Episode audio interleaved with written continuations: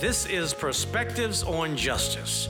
We look at the most current and controversial issues in the U.S. justice system. I'm your host, Judge Alexander Williams Jr., and I invite you to join me in exploring how the scales of justice are balanced criminally, socially, and ethically. You are listening to Perspectives on Justice. Last week, we had a great discussion on gun control with guests who shared many different views on guns, gun control, and gun violence. This week, we are excited to explore the topic of gun control again, but from another perspective that is, the legislative perspective. Today, we are very happy to be joined by two Maryland state legislators who have been instrumental in Maryland's recent gun reform legislation. Joining me first would be Maryland Senator Will Smith, who is the current chair of the Senate Judicial Proceedings Committee. And we also have with us Maryland Delegate David Moon, who serves uh, and is represented, uh, he represents Maryland's 20th district, and he serves as a member of the House Judiciary Committee. Uh, Senator and Delegate, uh, welcome to Perspectives on Justice, and I thank you both for taking the time from what clearly is a busy schedule you have to be with me and our listeners today. Great to be here. Thank you for having us. Thanks for having us. All right. Now, uh, let's start off. Uh, I'll ask both of you, uh, uh Senator Smith, uh, you first, and then David uh, Moon, Delegate you have included gun reform as one of your top priorities as a legislature. Why is this issue so important to you? Uh, Senator Smith first. Well, I think that as a member of the, the state legislature, you've got to be uh, keenly focused on uh, uh, gun control, gun violence. Uh, here in Maryland, although we've made uh, some significant progress, and I think we're one of the national leaders and a national model for other states with respect to, to you know, sensible gun control measures, we are still plagued with uh, gun violence. So, you know, more than 300 homicides happen each year in Baltimore City since 2015. Um, nine in 10 homicides that happen in the state are, are from uh, that happen in Baltimore City are, are, are, with firearms, most of which are illegal firearms, handguns.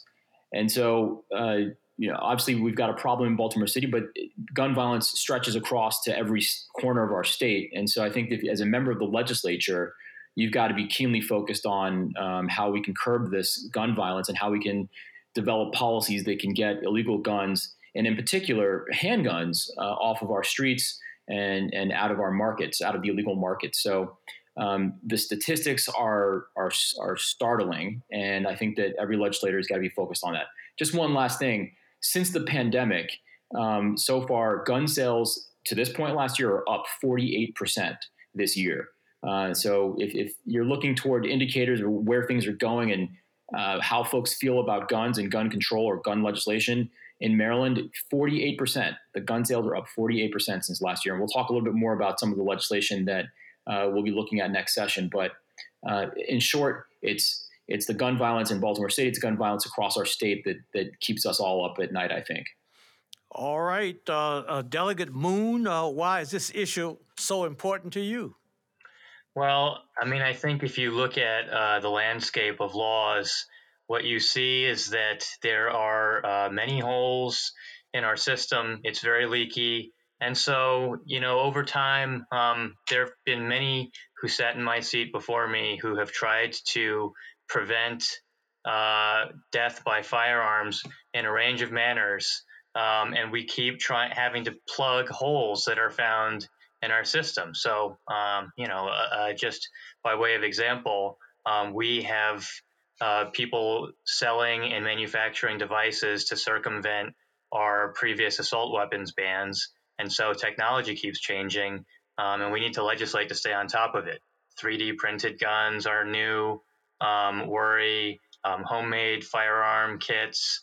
Uh, that so all of these are opportunities to circumvent um, existing regulations uh, that we had pr- created in previous generations. So um, we're basically forced to stay vigilant. And unfortunately, with each new uh, mass shooting or uh, murder or robbery gone bad, um, we often find new details about inadequacies in our gun policies that need to be addressed. All right. Uh, both of you have certainly uh, mentioned uh, legislative efforts to address this problem. And so I'd ask each of you to uh, go through uh, any uh, bills you have sponsored or co sponsored and what do those legislative efforts deal with? first, Senator Smith. Sure. As, as I mentioned before, um, you know, we've had some tremendous progress with respect to getting rid of assault weapons and limiting um, the magazines, the the um, the the magazine size in the state of Maryland. So we've made some tremendous progress. That was about over a decade ago, and so now what we've seen is that as technology has evolved and as the problems have evolved, we've had to keep pace with the evolving problems, and so. Uh, a couple of pieces of legislation aim to do that, um, particularly uh, legislation that deals with untraceable firearms or ghost guns especially with the proliferation of 3D printers, for instance. Now you can get a 3D printer for a moderately priced uh, 3D printer piece of, uh, of hardware, and you can get the instructions moderately priced, and you can print off a weapon capable of repeat fire, um, and it's untraceable. Um, uh, very few metal elements included, and so it's it's something that I think keeps all of us up at night as well, and that our legislation has not kept pace with the technology. But then there are also some underlying issues that have um, have persisted through through the decades. For instance, uh, I had a bill last year, uh, Jaelynn's Law, which is a child access prevention law, and it would basically said that if you have a firearm, if you're an owner or lawful owner of a firearm, you have to make sure that it is secured and out of reach and out of access uh, to someone that's under 18 um, or if they have a, a, hunter's license under 16. So ensuring that our youth don't have access to firearms. Um, I've also um, was a proud sponsor and, and, helped lead the fight in a Senator Lee's bill with the, the, the long gun transfer, which um, in Maryland, uh, obviously you have to go through a background check to, to purchase a firearm, but that was not true for unregulated firearms or long guns. And so we closed that loophole this year um, that said if you were going to buy a, a, long gun, you'd have to go through a background check. Unfortunately, the governor vetoed that bill, and we're looking forward to uh, overriding that veto when we get back. Uh, and finally, I'll just say this: that um, we all, you know, federally, we're, we're, you know prevented from studying the, the mental health effects and, and, the societal effects of gun violence. Um, there's an actual, an infamous amendment. And so, what we did was, uh, in the state of Maryland, we actually locked in and, and we uh, passed a piece of legislation that allows us to dig deep and study the the multi the multi-pronged effects of gun violence on our society. So that's going to be something that uh, I think will will bear some very good and revealing fruit later on that will be instructive as we look to develop policies in the future. So those are just a few things. Uh, in the future, um, we need to look at we're calling the Charleston loophole. Obviously, the House of um, the the federal House has passed legislation to deal with that. Here in Maryland, um, essentially what the what the bill would do is it it would close that loophole that if you basically don't pass a federal law uh, says that if you don't um, if a background check is conducted and it is not complete within three days, the default position is to give that person the gun. Um, whether they would have passed that, uh, whether they have ultimately passed that uh, background check or not. In Maryland, that time limit is bumped out to about seven days. Uh, but what we want to do is close the loophole there. Um, the pandemic exposed a real vulnerability there. There was a period in which, in 45 days, that, that the system was down and we couldn't conduct background checks. 45 people got uh, firearms uh, during that period of time. And so uh, that's something that we're looking to close off as well. So, uh, a lot to do with the future and the evolving technologies, but a lot of things that we need to do to address some of those uh, pr- problems that have persisted for decades. Uh, Delegate Moon, you want to go over any legislative bills on the House side that you've sponsored or you're familiar with? Sure. Um, I'll just uh, quickly flag one that I'd been involved in.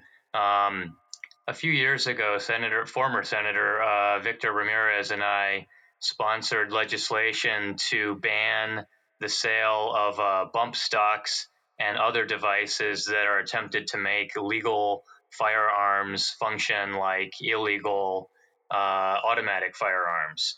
Um, and this was in response to uh, a mass shooting that had happened at a Las Vegas concert where uh, the shooter had clipped these devices to his firearms. And so, um, you know, I think I thought at the time that this would just be a simple clarification of existing law that um, while these firearms directly um, would be illegal to purchase, um, taking a device to modify a legal firearm to do the exact same thing would similarly be illegal. Um, you know, I should have known that this was going to trigger um, debate from gun enthusiasts, and so they indeed uh, sued this law, um, and it was just upheld in uh, the Fourth Circuit Court of Appeals this June in a two to one vote. So um, I am uh, glad to say the law stands, um, but you know, two to one, two to one is a little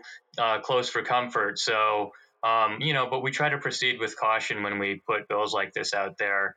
Um, we didn't um, go and seize people's existing bump stocks. We gave them the opportunity to uh, sell them out of state to places where um, they weren't illegal um, or to otherwise uh, dispose of them.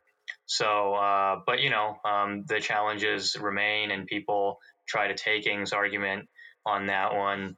and the other big uh, bills that I would flag in recent memories, uh, the red the red flag bill, so to speak, which allows um, people to call the authorities if there's someone close to them uh, who they believe owns a firearm is a, is a threat either to themselves um, by way of suicide uh, or some other um, violent act. So.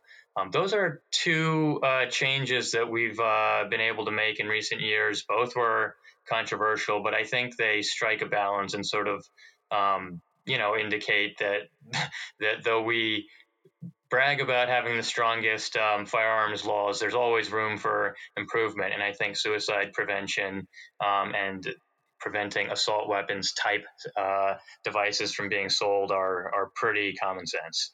Now, as uh, thank you. Now, as both of you know, uh, last year's session was shortened because of the pandemic. Uh, I know there's a lot of work that was cut short, and some bills were not able to be given a real good look. And I know uh, some of you are, uh, at least uh, some of the legislatures are busy right now pre filing bills and what have you. So I'd ask uh, both of you. Whether we are expecting a full session again, or are you going to resume what didn't pass, or how are you attacking uh, this uh, session with reference to gun bills?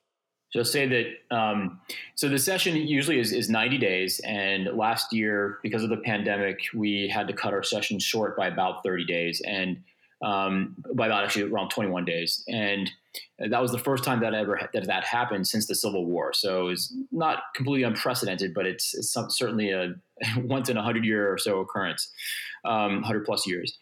So this year, uh, we're, we're going back into session in January.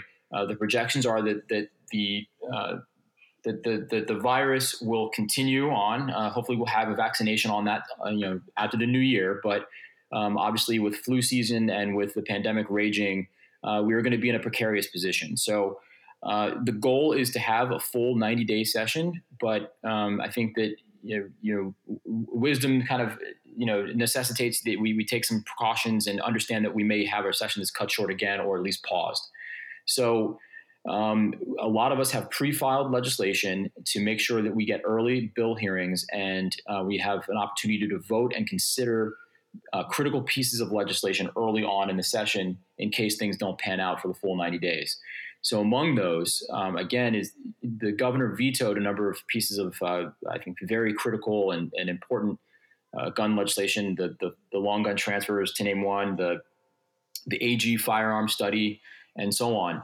Um, so we'll have an opportunity to address those issues early on in session to override a veto. But then second, um, we will, uh, we'll, I think we'll, you'll hear more ghost gun legislation, especially was talked about the uh, proliferation of 3D printers, but also um, with conversion kits and 80% kits. Those guns, again, are not regulated.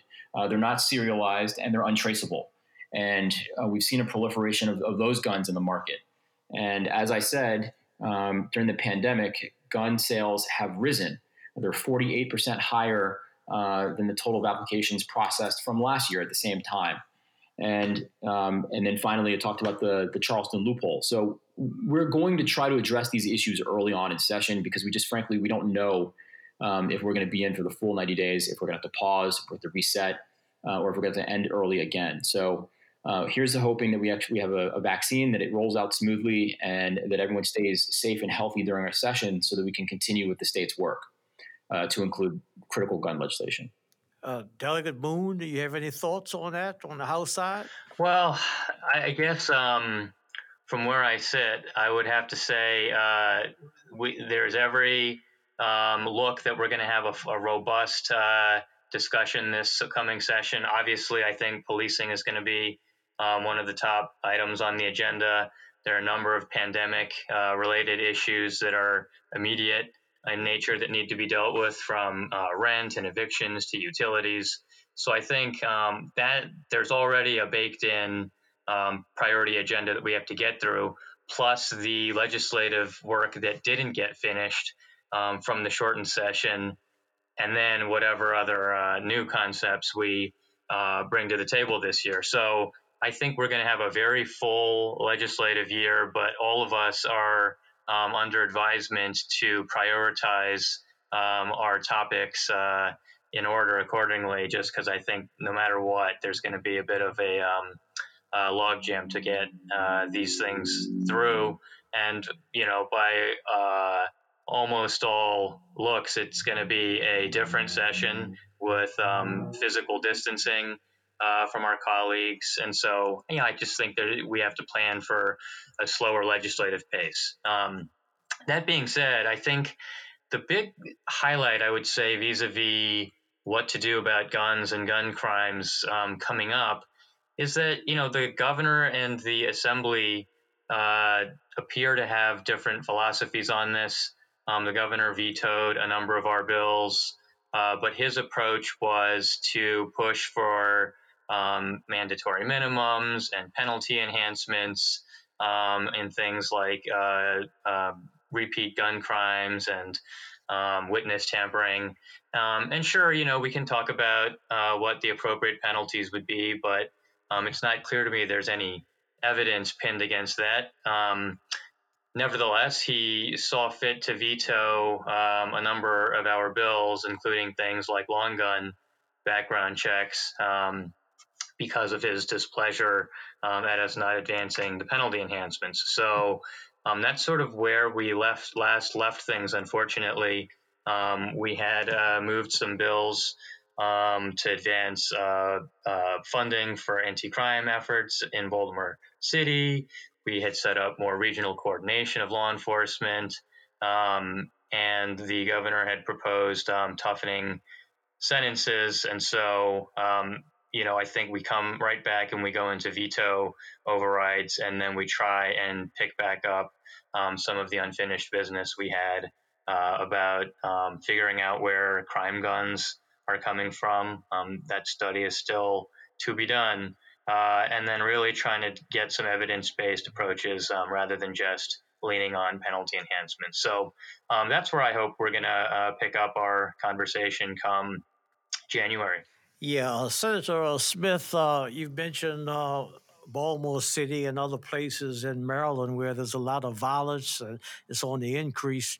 I guess the question that the listeners would have would be with respect to where does Maryland fit in the regime of gun laws?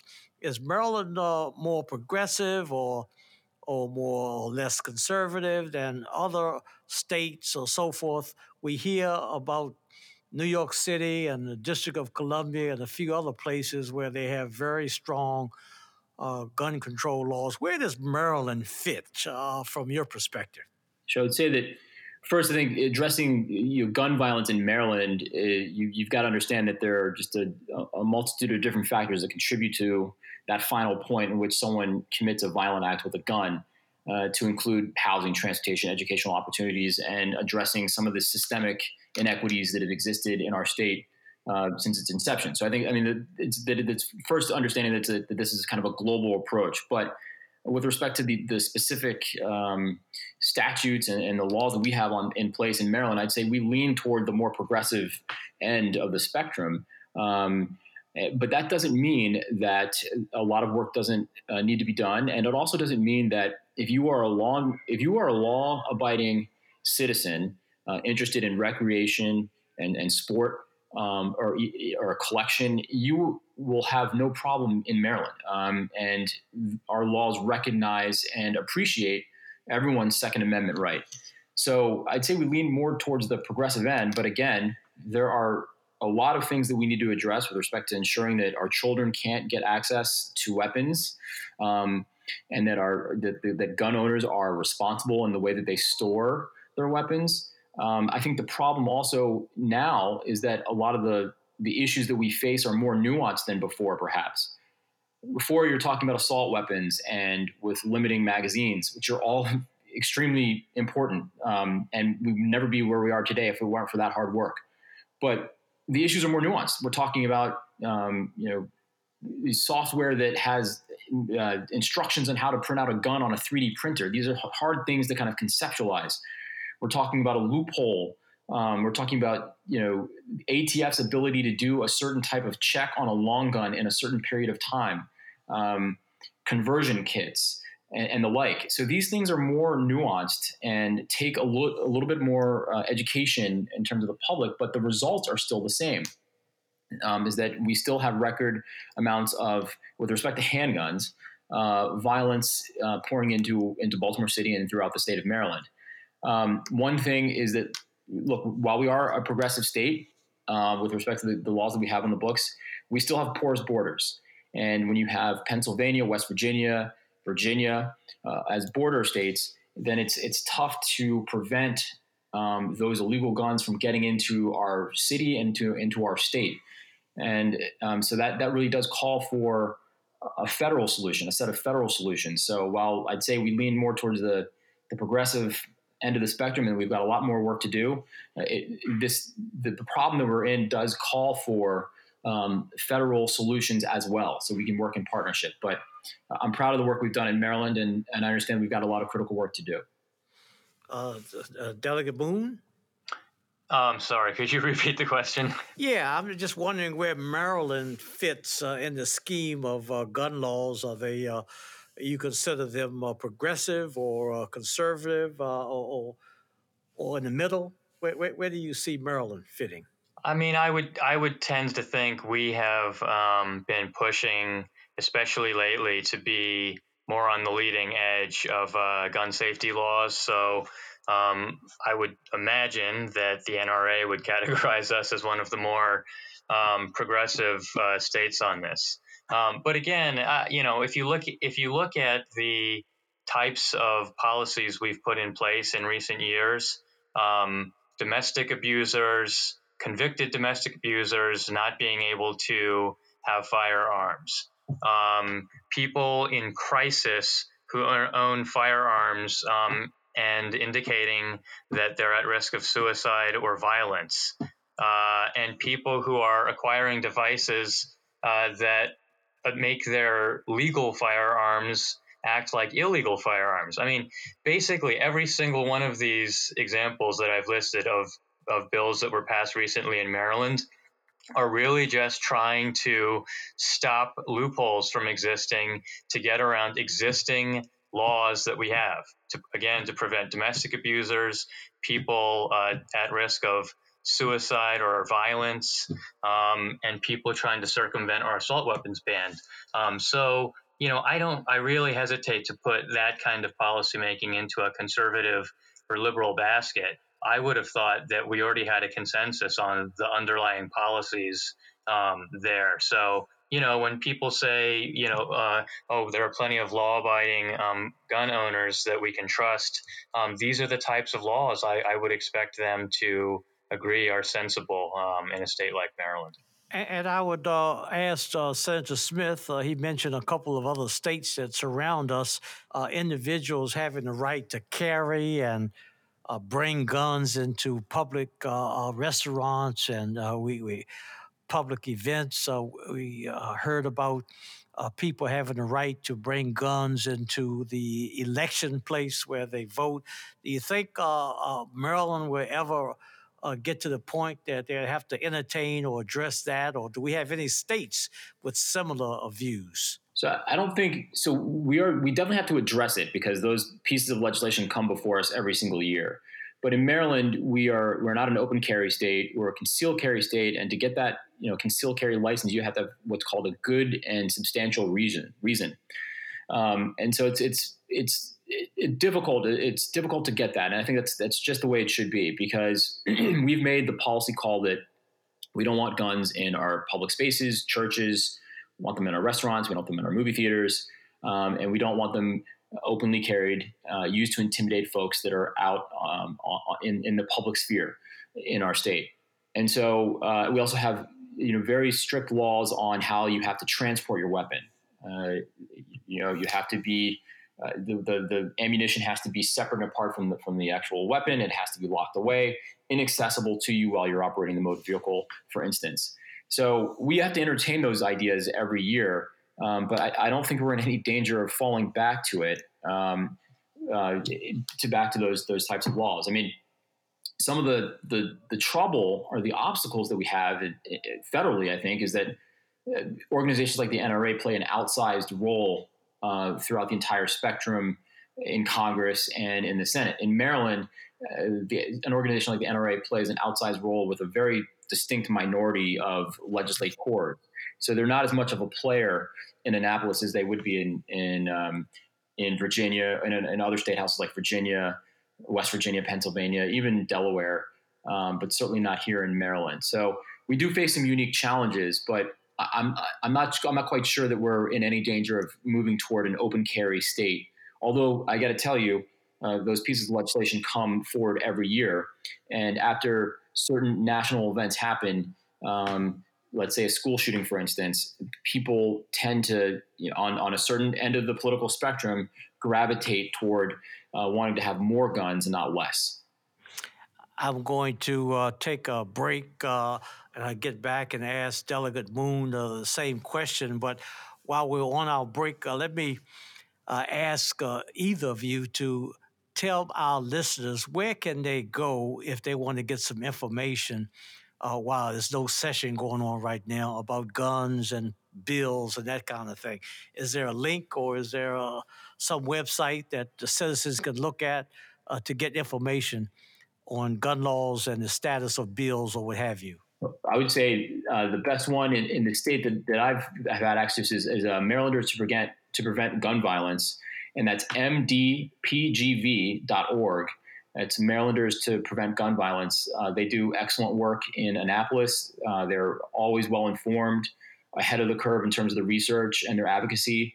If you want to get statistics and the status of legislation and, and ideas of how you can help uh, participate uh, in the legislative process, then I'd, I'd say go there. All right, uh, we'll take a brief break and be right back. One key way for us to stay engaged in our democracy is to stay up to date with what is going on in our state legislatures. Laws that are passed at a state level greatly impact our day to day lives.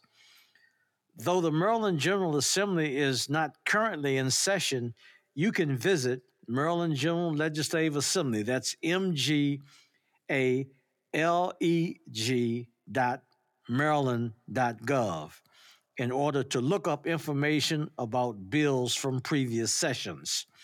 When the Maryland legislature is in session, you can visit this site in order to stay apprised of new legislation, watch hearings live, and more. If you're not from Maryland and you do not vote in Maryland, make sure you check out your own state's legislatures as well. Welcome back. Uh, we're talking with two outstanding members of the Maryland legislature on the issue of gun control and violence. Uh, again, we're talking with uh, Senator Will Smith, uh, who is the current chair of the Senate Judicial Proceedings Committee, and Maryland Delegate David Moon, who serves Maryland's 20th Legislative District and is a member of the House Judiciary Committee. let me uh, continue with our uh, questions. Uh, one of the hard things about gun laws is that they tend to be reactionary, sometimes due to advancements in technology that really outpace the advancement of the law or in the law. And so I'd ask both of you are there new emerging areas related to gun reform that uh, laws in the United States generally are not prepared to deal with?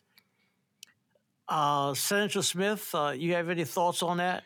Sure. I think we, you know, I alluded to some of them earlier, which was, you know, if you were to ask someone uh, 10 years ago, hey, do you think that you'll ever be able to print off a gun uh, that's operable for m- multiple uh, fires um, from a computer, from the comfort of your home? Uh, and you'd probably say no. Today, you can do that with ease, and it's relatively uh, affordable to do that. And so you can print things from you know, model planes to an, an operable firearm. And I think that, our, especially nationally, uh, our, our, our, laws have not caught up to the, that type of evolution in technology. Um, another thing that I think that fo- things that have proliferated is is kind of the eighty the eighty percent kits. Um, ba- basically, kits that you can, if you're skilled enough, you can craft a firearm um, from. You can order them on you know online. They can be delivered to your to your house, and you can craft an, an operable um, firearm from from your house those things were not as prevalent before. Uh, people that constructed their own firearms were, uh, you know, more used to be folks that did this for hobby and were very highly skilled, but it was relatively um, uh, rare. Uh, now that's proliferated. So there are a couple things like that that our laws have not kept pace with, and in Maryland we have not kept pace with them. And so you're starting to see legislation to address those issues. Uh, I'll say another thing that the difficulty with doing that is that it's hard. You know, we the, the, the systems that we have to put in place to, for instance, track these weapons, um, you know, can be quite expensive and complicated. And so when you're trying to develop and catch up to the evolving technologies, um, it's it's hard for us to kind of get through the administrivia of implementing new systems and getting new agencies involved and having them coordinate with the feds. So it's it's a it's a daunting challenge, but it's it's something that we've been aware of uh, for a while now, even more so now than ever before. Uh, Delegate Moon, are there any new emerging areas related to gun reform that laws in the United States generally are not prepared to deal with? Um, I, I, would say so. Um, we have a, uh, I mean, obviously, we have a problem with the number of legal firearms um, out there, but there's this new issue that's emerging um, lately uh, obviously about 3D printed firearms, but really I would say it's just a it's an older question that we're having to revisit about um, what happens when someone uh, manufactures their own firearm. Um, there's First Amendment questions that come in whether you can ban the designs or the schematics. Um, can you ban designs and schematics for um, features that are illegal? Um, these are all uh, difficult questions. And so I think where you've seen Maryland start to um, head with this kind of legislation is okay, well, maybe we can't um, prohibit outright home manufacture of firearms. Um, but the policy problem there is if we don't, um, these folks are avoiding background checks and other uh, safety measures that we've put in place.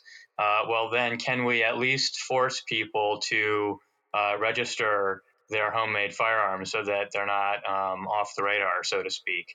Um, this is one of the types of issues that got, um, I think, cut short in uh, the pandemic timing, but um, clearly that and others um, are going to have to come back um, because we really haven't uh, come up with a good answer to this. And so we've been fishing to see if the government is capable of creating a uh, homemade firearm registration um, and serial number system. Um, so I think that's that's ultimately where uh, things like that are headed. Sure. Uh, as both of you know, Maryland is such a, a diverse state. Uh, philosophically and geographically, things differ depending on what part of the state you're in. We have Western Maryland, which is uh, far west from where both of you legislate there in Montgomery County. And then there's the Eastern Shore, Uh, there's certainly uh, Southern Maryland, and of course Central Maryland. And so I guess the question that is in my mind right now is that uh, what's the biggest barriers to passing gun reform in Maryland? As you mentioned, we are a very diverse state. I mean, a lot of folks, we've, we've got the moniker American miniature. So from Allegany County to St. Mary's County, Harford and Frederick, uh, Howard and Montgomery, Prince George, we, we are very diverse. And I think one of the, the challenges for a lot of legislators is that when you come to Annapolis, a lot of folks have not kind of stretched their legs to get outside of their jurisdictions to understand the culture and the challenges of other jurisdictions that are very different. Montgomery County is uh, just it's, it's a different universe than than certain parts of let's say Allegany County. Um, so we've got uh, I think the first challenge is to get that kind of cultural competency in the legislature, which I think um, you know when we come together for 90 days, that's a fantastic opportunity to kind of share those ideas and those experiences and uh, learn from your colleagues. But um, ultimately, what it, what I think it comes down to is the nuance and the detail. Uh, ideas uh, that sound great in concept end up uh, being extremely hard to implement in reality. And I think we ran into that with the, the long gun bill, for instance. That that's a fantastic idea. We did end up passing that bill. The governor vetoed it, but we there are a couple of steps that we could have taken, for instance, that would have uh, gone even farther. So for temporary transfers, um, you know, we we tried to implement that and keep that in the bill, but we found out that the way that the, the NICS check happens and the way that the ATF talks to the state uh, and the Maryland State Police, it, it, doesn't happen on that type of a quick basis like that for temporary transfers. Let's say I was going to give you a gun to go hunting, for instance. Um, the initial law said you'd had to have a background check before you gave it one to another. Um, so those types of things are, are, difficult to implement. So the short answer is uh, the diversity of the state is certainly a consideration, but it's really the nuance when you get down to from concept to application um, and the way that we have to interface with the federal government, it gets very, very difficult. And I think that's the biggest challenge to passing it. Politically speaking, we've got supermajorities in uh, the House and the Senate for Democrats. Uh, we just we have divided government with a Republican governor, so uh, that's also another logistical hurdle apart from just the, the, the details of the actual legislation. Uh, Delegate Moon, same question. Uh, well, thank you, Judge. I'm glad you uh, mentioned also uh, Maryland's many cultures because I think that's really at the heart of uh, uh, what makes it difficult to pass firearms legislation. Um, that frankly, uh, people have different perspective on firearms, different experiences with firearms, and so there becomes this suspicion of motive.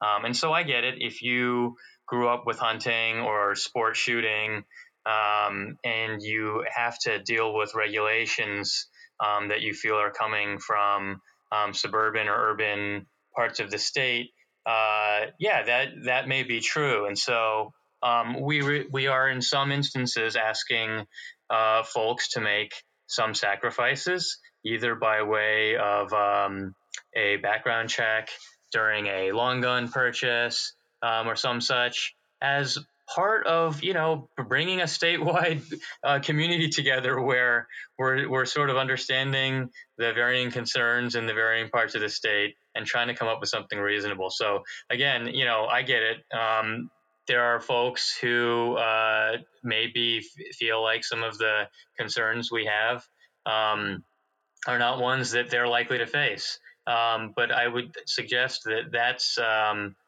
I think, a perspective that leads to uh, many negative um, possibilities. And so, again, for reaching a common consensus throughout the state, I think we've um, been we've managed to strike good balances and choose policies that are grounded, I think, in some um, real public safety uh, measure. But we do have these lingering um, suspicions, I think, of uh, motive or understanding um, that we have to get beyond. But um, I, th- I, think overall we are um, in our state we are doing fairly well on this measure.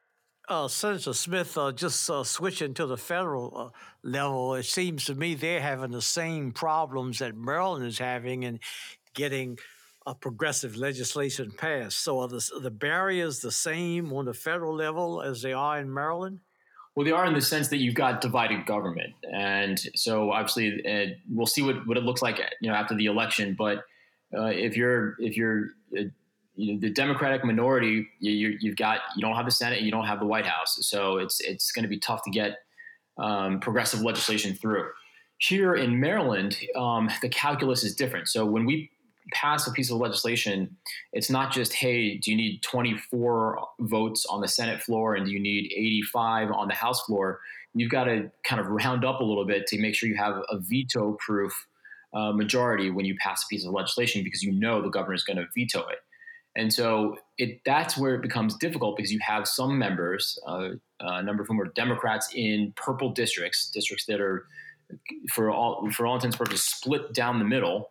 Um, and they are making calculations and um, policy based on their constituency, and that always that doesn't always break uh, the way that we that some of us progressives would want it. So, yeah, I mean, it's it, the the the the impediment to progress here in Maryland uh, has been that we just don't have um, the governor, a governor that's willing to take strong stands and implement policies that will save Marylanders' lives with respect to gun violence. Uh, Delegate Moon, anything you want to add? Um, I would just say the the federal outlook hasn't been rosy um, for firearm safety lately, but uh, I, I would chalk that up to the fact that unfortunately it was a wildly partisan issue, um, and so uh, my hopes are that if the election um, outcome uh, turns the way I would like it to be, we might have a window of opportunity to actually get uh, Congress and White House in sync on some basic uh, firearm safety issues. Um, but I would also point to um, where my other concern um, about the federal government, which is that uh, I started um, today by noting that the bump stock bill we had passed in Maryland had to go through um, the courts as it was being challenged. And it was only a two to one split in the uh, Fourth Circuit Court of Appeals um, to say uh, closing the assault weapons uh, loophole with bump stocks was not a uh, taking. So, you know, I'm keeping an eye on um, uh, courts these days, uh, as as well as um, many others are, and hoping uh, for the best there too. How significant would the NRA or any other lobbyist be on this issue of getting legislation either passed or defeated? Senator Smith? So as I said, the federally, I think they play an outsized role across the spectrum. But here in Maryland, uh, they play an outsized role with a, I think a, a minority of, of legislators. Um, but they're they're a player nonetheless, and they come in and they weigh in on uh, legislation uh, every year. And so, although their influence is is I probably say um, moderate to a little less than that here in Maryland. They they are you know for sure a player and, and some and, and, a worthy adversary with respect to some of the progress we're trying to make. Um, that's a that's an interesting thing. I mean, no one group kind of monopolizes this debate, um, but and especially now with the NRA's kind of their image publicly, but um, they have complicated progress in the past, and they are vocal opponents, and they do they do show up in Annapolis, and um, you know to the extent that they have access to certain legislators in certain districts, um, they are effective at what they do. But uh, ultimately, I don't think that they're they're changing the tone of the conversation um, in Annapolis. What's your view, Delegate Moon? Um, watching this uh, organizing from Second Amendment activists from the inside has been a very fascinating um, thing to watch. Uh, the NRA, to be sure, uh, has allowed uh, Megaphone uh, even in Maryland.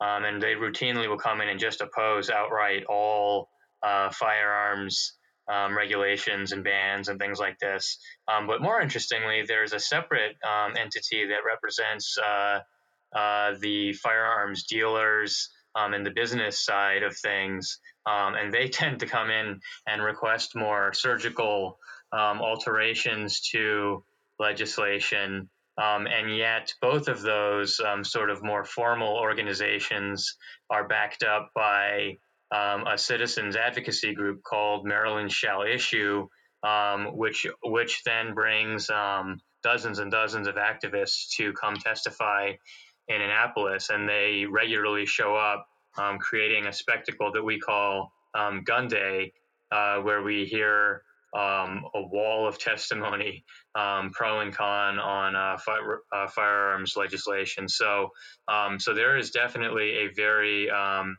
vigorous lobby that uh, mounts both professionally and volunteer-wise to stand up for Second Amendment rights. Um, but lately, we've been seeing a, a heck of a lot more coming from groups like Moms Demand Action. Um, and Marylanders uh, to prevent gun violence. Um, so uh, that we have much more of an evenly matched conversation these days. All right. Uh, let me uh, ask this question. And what would uh, either of you say to the comments we often hear that uh, gun control does not stop violence and uh, criminals don't pay any attention to it. They're going to get hands on it regardless of what the control is. What, what's your argument? What would you say to that? I would say that that's a, a, completely false narrative. And a lot of the measures that we put in place in Maryland over the course of the last two decades have proven to save lives.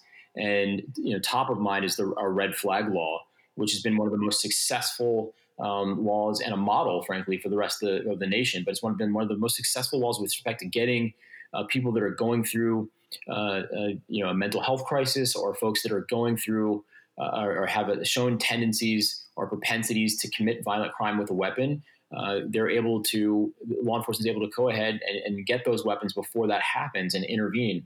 That has saved dozens of lives in Maryland in just a, a, short amount of time. So I would say that you know, all due respect, uh, our laws have uh, and do and will continue to protect and save lives. Um, you know, I go back to the safe storage law. Uh, Jaelynn's law. I mean, that law. If, if we had that type of a, a law in place, um, you know, we could save we could have saved children's lives. We could have we could have saved her life. So I mean, this is something that um, I would just say, all due respect, that you you know the the proof is there, and um, you know look forward to to implementing some sensible laws in the future that that will continue to save lives. Um, so, yeah, I think it's just a false narrative. Uh, Delegate Moon, do you have any response to those people with uh, that information that they confront you with?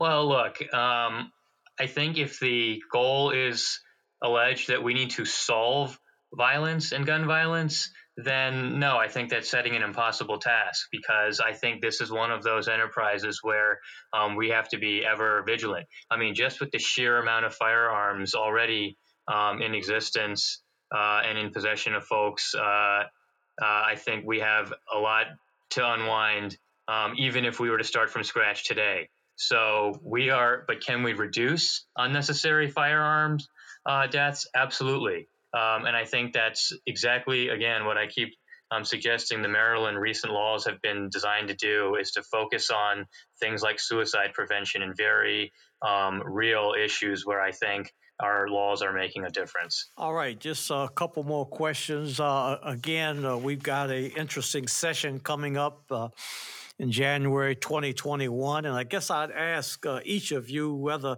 there are two or three uh, key pieces of legislation that you hope to uh, pass and get signed uh, this year. Can you all just let me know what would be your two or three key uh, uh, pieces of legislation you want enacted?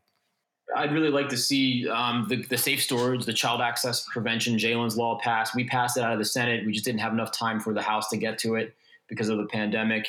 I'd love I'd love to see that. I'd like to see us override the the long gun um, uh, transfer and background checks, closing that loophole. And then, uh, frankly, I'd, I'd, like to see us close the, the, the you know the Charleston loophole and extend that uh, timeline to 30 days. That uh, if we can't get that background check uh, conducted within 30 days, then, then we, we, can't release the weapon. Um, there are a couple things: serialization, being able to track a weapon, and background checks. Background checks are overwhelmingly popular. They work. They work. They work. And we see what happens when uh, some type of the loophole, like the, the Charleston loophole, happens.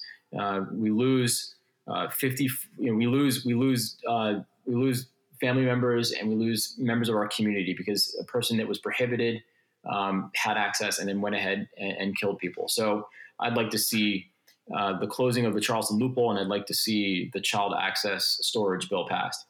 Uh, Delegate Moon?